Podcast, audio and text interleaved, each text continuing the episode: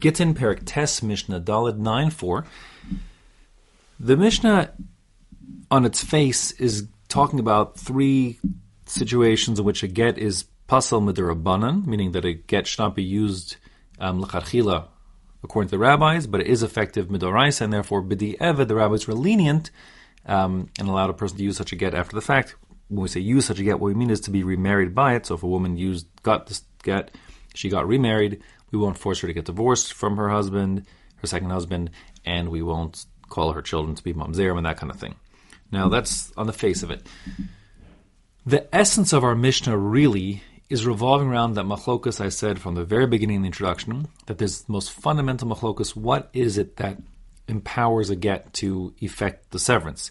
Is it Ede Mesira, the witnesses who um, observe the get being handed over, the Ede Mesira Kursi, the fact that the witnesses watch him give her this get, that's what effects the severance? Or no, is it the Ede Chasima that are Kursi? Is it the witnesses that sign the document that empower it in of themselves to testify this is a kosher get? That's what is makes the get a get. Yes, he has to give it to her, but the point is it's the signatures or confirmation this get is from him to her that's essential. According to Rebbe Meir, it's Ede Chasima Kursi. It's all about the, the signatures confirming it's kosher. And the point of the gist of our Mishnah will be that if he writes it himself, that's like witnesses, because we can identify it certainly was him. And therefore, B'diavad is going to be okay. I'm oversimplifying for a moment. According to the other Shita, Rabbi Elazar, who the halacha follows that Ede Mesira Kursi, it's about the witnesses observing him give the get. In truth, no signatories are required at all. We don't need signatures on the get the sign- the reason why we have witnesses sign the get is only so we know who the witnesses were. So in the event that you know later on the witnesses are dead and the husband denies the get or something like that, we have to point to the fact, oh no, these are the witnesses that that witnessed the handing over the get. But that's just an extraneous thing of tikkun olam. Okay, that's the basic um, the backstory over here. Now, inside the Mishnah says shlosha gitin psulin.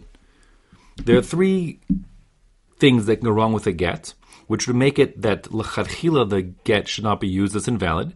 Vim nises, but if she does take that get and remarry, havlad kasher, the child that's born from that second marriage will not be mamzer, and by correlation, she doesn't have to divorce the second husband; they can stay married. So it's okay, meaning it's pasal lecharchila, but it's valid bidi after the fact.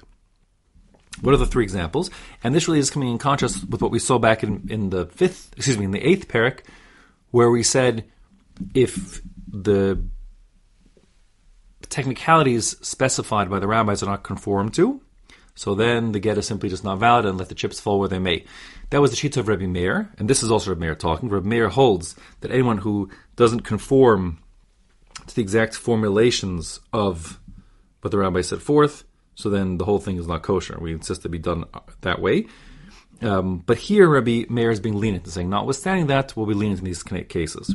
So, what are the cases? It's kasav b'chsav yado. He wrote it in his own hand, meaning he didn't give it to a sofer, a scribe to write it. He wrote it himself, and therefore, like his handwriting attests that it's him who's doing it and giving it. Ve'en alav edom, and there's simply no other witnesses. So he says that's not okay. That's not okay. L'chalchila b'bidiyavad. The get is clearly a kosher, a kosher get because his handwriting is the equivalent of Adam. We know it's definitely from him. We can identify it being his. Or Yeshel Adam, it has the witnesses, Ven Bozman, but it doesn't have a date on it. A separate requirement is a Din Derabana, the Chum required that a get should have um, the date on which it was written. Um, and therefore, if that's, that's missing, so then that is Absul Charchila. And the third case, um, which isn't really much of a third case, in truth, is Yesh Bozman, that's not a problem with the date. But there's only one witness signing it. So the case here is, and make sure you make note of it, it's not that there's one instead of two witnesses. That would definitely be puzzle, even b'diavad, b'dorais, that's not a kosher get. We're talking about here a case where he wrote it by his own hand, in which case, even um, midoraisa, no witnesses at all are required. And you have one witness. So the point of the Mishnah is, his handwriting plus one witness is not enough to make it an okay get l'charchila. It's still pasal chachila, but it's okay b'di'evin. Hare elu shlosha gittin psulin. These are the three kinds of gittin which are rabbinically invalidated lacharchila. And we're repeating that sentence again because we're saying that it's these three are the ones that are okay. But other ones, like we saw back the get kireach and that kind of stuff on the eighth parak, those are not okay from b'diavad and will force them to get divorced and call her children from second marriage mamzerim and so on. And the Gemara does speak out. There is another uh, derabanan which um, is only a lachatchila, but b'diavad it's okay. It's not from a kol v'chom. It's really a kol v'chomer or a kol shekain, uh, which is that in the first Mishnah of the Masechta we learned that when the witnesses, excuse me, when, the, when a shaliach, when an agent is delivering a get across the border, he has to say b'fanei nechtav, b'fanei nechtam. I can confirm this was written and signed before me, um, and that's a requirement. But if he doesn't do that, and uh, she takes the get and remarries, us, so b'diavad we won't uh, you know ruin the second marriage. Okay, now the Mishnah continues and says. Um, the imnises, if the woman would use one of these rabbinically invalidated gittin to get remarried, havlad kasher. The child is, is not a, not a mamzer. Rabbi Elazar, who said the whole issue of witnesses is not a thing. Rabbi Elazar Omer, afal pish ein adam. He says even if there's no witnesses whatsoever, and he didn't even write it himself. Provided that he, the husband, gave it to her in front of two witnesses, kasher. The get is valid because again he holds that it's Edim Mesir that are Karsi, what makes a get effect the divorce so that the two witnesses observe it being handed to her and not that they observe it being signed at all. And then the next few words of the Mishnah, let's just skip for a second, they're kind of a non sequitur perhaps. She'ena Edim Chosmin al haget elam tikkun olam. Because Rabbi Lazar holds the only reason why the witnesses are signing the get in the first place is for the sake of tikkun olam, meaning a rabbinic requirement.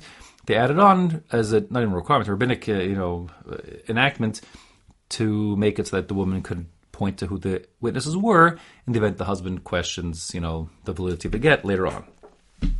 Now, uh, the missing words here that I skipped, v'gova menachasa mishubadim, which means, so there's, there's two pshat in Rashi. Barton speaks out nothing here. Either the pshat is that it's a total different case, and we're saying similarly, if a person lends money, on, we know, and he, he um, doesn't have witnesses signing the the IOU. He just has people observing it. The witnesses are enough to make like a publicity that he could he the lender, if the borrower defaults, could go and collect on the chasam shubadim encumbered properties. Meaning, if the borrower owned property at the time the loan was made, and then the borrower sold the properties, so then the lender can go to the purchaser of the properties and say, "Listen, you bought the properties, but I had a lien on it from before because he owed me money before he sold it to you." And that's one approach. The other approach is the gova here means and she, the wife, can collect menachasa mishubadim. She can collect her ksuba payments from encumbered properties, meaning she can go to a third party who bought property from her husband while they were married, and collect um, her her ksuba payment from those properties, um, just based on the fact that she was divorced with uh, a Masira witnesses watching have been given to her, even without Ede Chasima, no signatories on the get itself.